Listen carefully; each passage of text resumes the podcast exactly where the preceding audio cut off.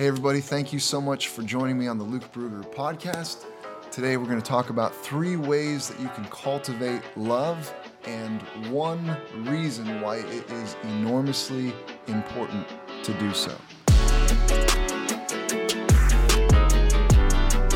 I don't know if you've ever been walking and uh, caught part of your clothing on a sharp edge or a doorknob or a loose nail or something. And as you're walking, you get hung up on it and maybe it makes you stop. Or I've had a few times where it's actually torn my clothes because I just kept walking. Uh, that, that's what happens when you get hooked on something is that it, it latches on and it doesn't want to let go. Or maybe if you've been walking in the woods or in a field somewhere and you get little briars, or some people call them hitchhikers or whatever you call them, those little things that get all over your shoelaces and pant legs, they, they attach to you. That's essentially what happens with a hook and why things have hooks, right? It's to latch on to something else, to, to make an attachment, and ideally for that attachment to remain in place. I, want to talk a little bit about having a proper hook in our lives that Jesus says that we should have and the role that it plays. I want to read from Matthew chapter 22, starting in verse 34. It says, But when the Pharisees heard that he had silenced the Sadducees, they gathered together. Then one of them, a lawyer, asked him a question, testing him and saying, Teacher, which is the greatest commandment in the law?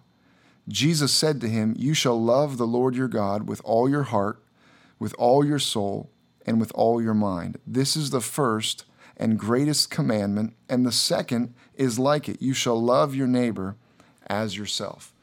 So the Sadducees, the Pharisees would sometimes send people to Jesus to ask questions, trying to trap him, trying to discredit him, trying to make him say something that would make him look foolish or stump him somehow, get him to say something they could then uh, accuse him of not properly respecting the law, th- th- those kinds of motives. And so this is one of those instances.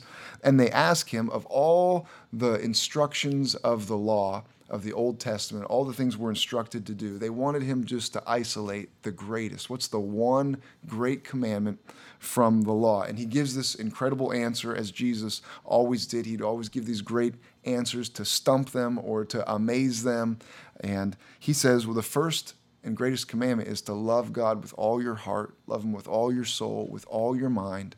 And the second one is like it, and we've got to love our neighbor as ourselves. So, uh, a level of love that we should have for everyone around us, to love them like we love ourselves, and to love God with unlimited, with all that we have. Love Him with all of our heart, love Him with all of our soul, all, all of our mind. And He says that these, these are the the two greatest commandments, number one and number two, that we're supposed to walk in love, right? These are the most important thing. The greatest thing that we can do is to walk in love. Love our neighbors, love God with all of our heart. But that's not where he stops. He adds this in verse 40. Verse 40 says, On these two commandments hang all the law and the prophets. So when he says all the law and the prophets of, of the Old Testament, that's all the scripture that they had, right? They had the law, they had the prophets. So he's talking about all scripture. And he says this to emphasize the importance of the commands he just given. But more than just emphasizing what he said, he's also giving us revelation of how important it really is and the effect that obeying these two commands has in our life or what is missing if we don't obey these two commands. He says, On these two commands, hang all the law and the prophets, or hang all the scripture, that all scripture depends on, relies on having those commands in place. And so, if those commands aren't in place, if we're not obeying them, then there's nothing for scripture to hang on in our lives. There's nothing for them to attach to in our lives. So if we are walking in obedience, I love God with all of my heart. I love the people around me the same way that I love myself. Then that provides a hook for all scripture to hang on. But if that is missing in our lives, then scripture has no place to attach to. The, the way that I think of it, I, I just imagine like a coat hook or a coat rack in my mind. That if you have a hook by the door at your house. You walk in, you can just kind of throw your jacket. Obviously, there's no if there's no hook there, that jacket's just going to hit the wall and slide right down to the floor. But if there's a hook, it will attach and it will it will hang there. It'll be in place. It's not just going to fall or just pass by that spot on the wall. And he's saying that these commands, loving God with all of our heart, loving God loving people the way that we love ourselves, it functions the same way. So we can encounter the, the commands of God, different parts of Scripture, uh, to forgive other people the way that God in Christ has forgiven us. That if I'm loving God, if I'm loving people around me, that when I encounter that instruction from the Word of God, it doesn't just slide by. It doesn't just go sailing by my life. It, it attaches. It has a place to start bringing forth fruit in my life. I'm supposed to love my wife like Christ loved the church and gave himself for her. That, that the tithe belongs to the Lord. As I'm encountering all these things from the Word of God, if I'm loving God with all of my heart, if I'm loving my neighbor like I love myself, I encounter them and they, they remain in place they have someplace in my life. But if I don't have these commands, it's like that coat hitting the wall and just sliding down. You can encounter, you know, walk in purity, uh, be kind to one another, and you know, you're encountering Scripture, but it just sails right by and it has no effect in in our lives. God's word is incredibly powerful. The Bible says that God's word is light, that the entrance of his word brings light, that it, it, revives the soul, it's refreshing, it brings strength and life to our spirit man. The Bible says that God's word, it, it can transform a simple person into a wise person, all kinds of amazing things that God's word does in our lives. It's powerful, it's living, it's active. But as wonderful as God's word is, it's possible for people to encounter it and it have no effect in their lives. That people can hear God's word, read God's word, be taught God's word, they can know God's word, they can quote God's word. It has no effect because there's no place for it to latch onto. Jesus said, These two commands, loving God with all of our heart and loving our neighbor as ourselves, serve as a hook. All other scripture hangs on, relies on, depends on those two commands. Makes me think of the story of the sower, the parable of the sower that Jesus told. That this farmer is going around sowing seed, and it says that the seed is the word of God.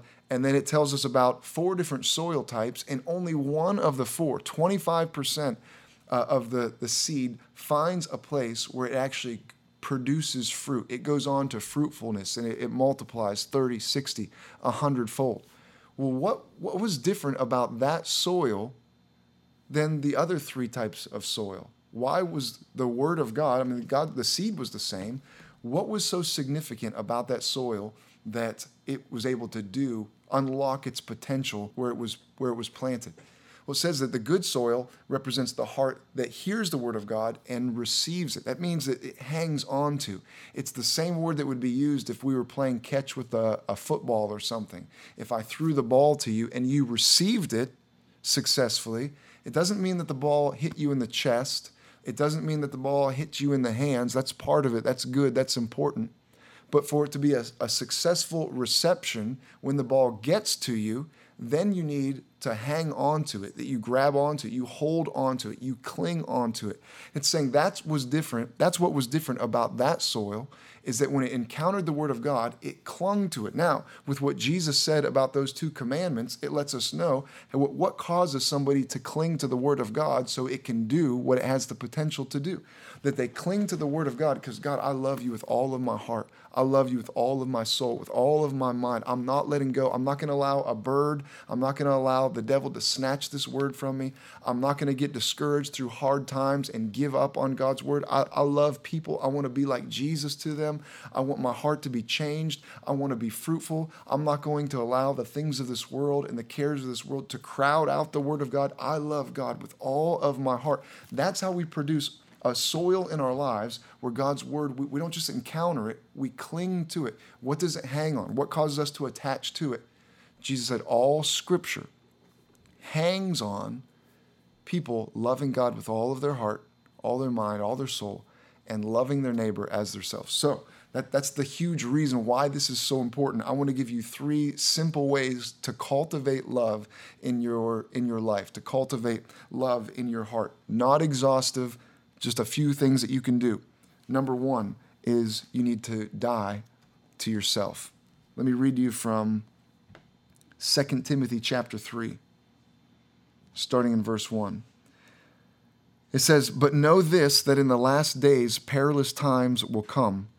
For men will be lovers of themselves, lovers of money, boasters, proud, blasphemers, disobedient to parents, unthankful, unholy, unloving, unforgiving, slanderers, without self control, brutal, despisers of good, traitors, headstrong, haughty, lovers of pleasure rather than lovers of God having a form of godliness, but denying its power, and from such people turn away. So he says, in the last days, there's going to come a time, perilous times, where people will be lovers of themselves. Men will be lovers of themselves. And then, as he, he goes on listing these things, you could really understand it as breaking down what it looks like when somebody is is selfish, when someone is a lover of pleasure, when they are proud, when they're haughty, when they love money, when they are, are boasters, all this stuff is really an elaboration, a description of someone's life when they're selfish, when, when they love themselves. So he says people are going to be lovers of themselves, describes what it's like, instead of, in place of, lovers of God. So it's one or the other. If I'm going to love God, I can't be in love with myself. It's why the Bible tells us we've got to die to ourselves, to deny ourselves. It was a basic requirement for being a follower of Jesus. If anyone wants to come after me, let him deny himself and take up his cross and follow me. So if I want to love God, I've got to die to myself. Says instead of or rather than lovers of God, having a form of godliness but denying its power. Because if they don't love God, then there's no place for the power of God's word to latch onto in their lives. That the fruitfulness, the, the manifestation of the power of God's word, it has no place because these people are busy loving themselves instead of loving God. And the power from God's word comes in someone's life who's learned to die to themselves and instead they, they love God. And it's in that life where you can see the power. It's not just pretending uh, to be religious like these people are, that they seem like they love God. They sing the songs, they lift their hands in worship, they, they know all the religious stuff to do on a Sunday morning. But when you get down to it, there's a lack of power because there's really not a hook for God's word to attach to and find a root and bring forth fruit in their lives because they don't love God with all of their heart and they don't really love their neighbors. They, they love themselves. That's, that's what they love. So, number one, I'm going to cultivate love in my life. I've got to learn to die to myself. Second way you can cultivate love, you've got to allow God to love you. Just let God love you. Very simple, but something people struggle with all the time. 1 John 4:19 says, "We love, we love because he first loved us." I love God with all of my heart. I love the people around me. Why? What's the starting point of that because God first loved me. So I've got to receive God's love for me and understand that God is for you, He's not against you. God loves you. He's not looking to hold things against you. He's not focused on your faults and your shortcomings. He's not fixated on when you messed up 10 years ago. Those things that the enemy stirs in our hearts and our minds to get us to question God's love and his attitude towards us. It's important that you accept that God God loves you. 2 Corinthians chapter 5 verse 19 says that God was in Christ reconciling the world to himself, no longer imputing or holding men's trespasses, men's sins against them. That, that's what the gospel is all about. There's forgiveness of sins through Jesus. That God is not looking to hold your sins against you. He's, he's looking to draw people to reconcile the world to himself. Micah 7:18 says that he delights to show mercy. He, he loves showing mercy. It's, it's not aggravating to him to forgive you and for you to know that you are clean and acceptable to him. He loves you. And when a person doesn't accept that God loves them and that God is for them, when people get it in their mind that somehow God is against them, it has devastating effects on their ability to reach their potential. And I'll give you an example of that. from the Bible. Luke chapter 19. Luke chapter 19, verse 12. Jesus tells a parable of servants. I'll just read a couple of the verses. Luke 19, verse 12. He said, A nobleman was called away to a distant empire to be crowned king and then return. Before he left, he called together ten of his servants and divided among them 10 pounds of silver, saying, Invest this for me while I'm gone. So there's a master giving instruction to his servants. What is the, what is the instruction? What is the command? Very simple. Invest this for me while I'm gone. That's all he tells them. Invest this for me. That was the instruction. So the master goes away, he's crowned, he returns, and he's going over accounts with, with his servants. The first couple of servants have a good return on their investment. They were obedient. He rewards them. Then we get to the third servant. We'll skip to verse 20, Luke 19 20. It says, But the third servant brought back only the original amount of money and said, Master, I hid your money and kept it safe. I was afraid because you are a hard man to deal with, taking what isn't yours and harvesting crops you didn't plant. So, what was the servant instructed to do? He, he was told to invest the money. Did he invest the money? No, he, he, wasn't, he wasn't obedient. So, the master's word went sailing right past that servant. The master's instruction didn't find a hook to attach to. It didn't find place in this servant's life. So we know that the servant didn't really love the master. Jesus said, If you love me, you'll obey my command. So this servant didn't love the master. Why didn't he love the master?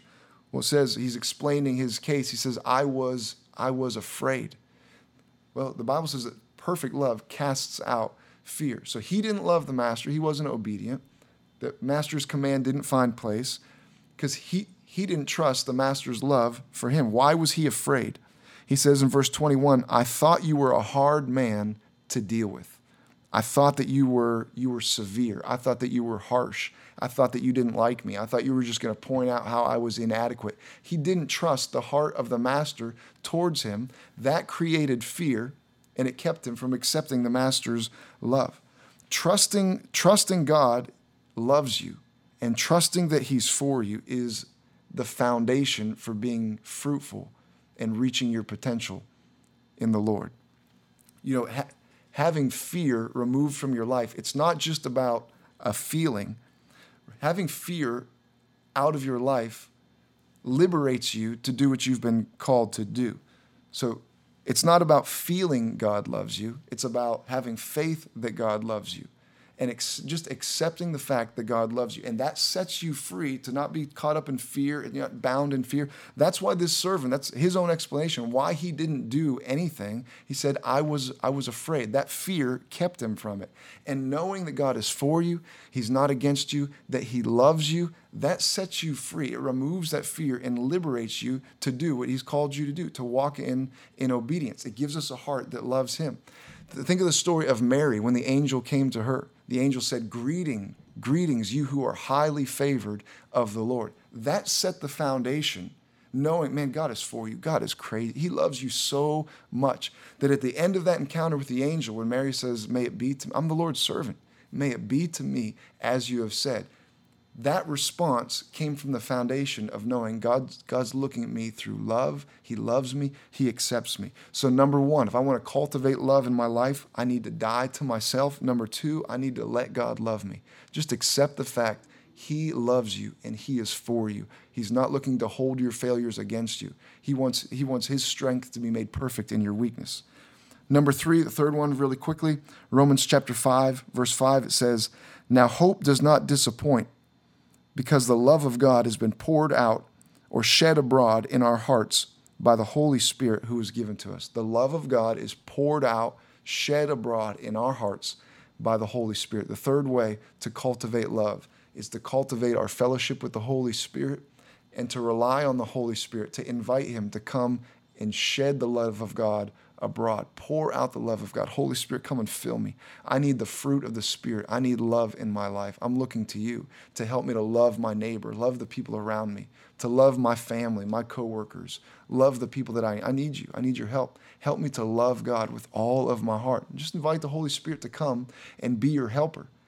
That's what Jesus said he was coming to do, to be the one who comes alongside us and to help us to be a, one who gives strength. I, Lord, I need you to strengthen me so that I can love. So, number one, die to self. Number two, just let God love you. Number three, rely on the Holy Spirit to cultivate love.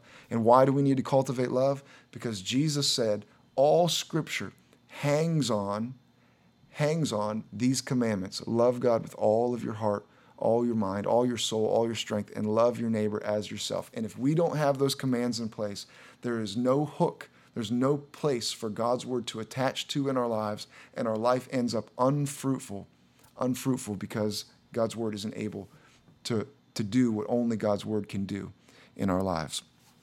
Let me pray with you. Father, we love you and we thank you that you first loved us. And God, we ask for grace to receive that love, to trust that love. Father, grace to be able to die to ourselves. I pray for every person listening, every person watching, Lord, that your Holy Spirit would minister to them right now to shed abroad your love in their hearts.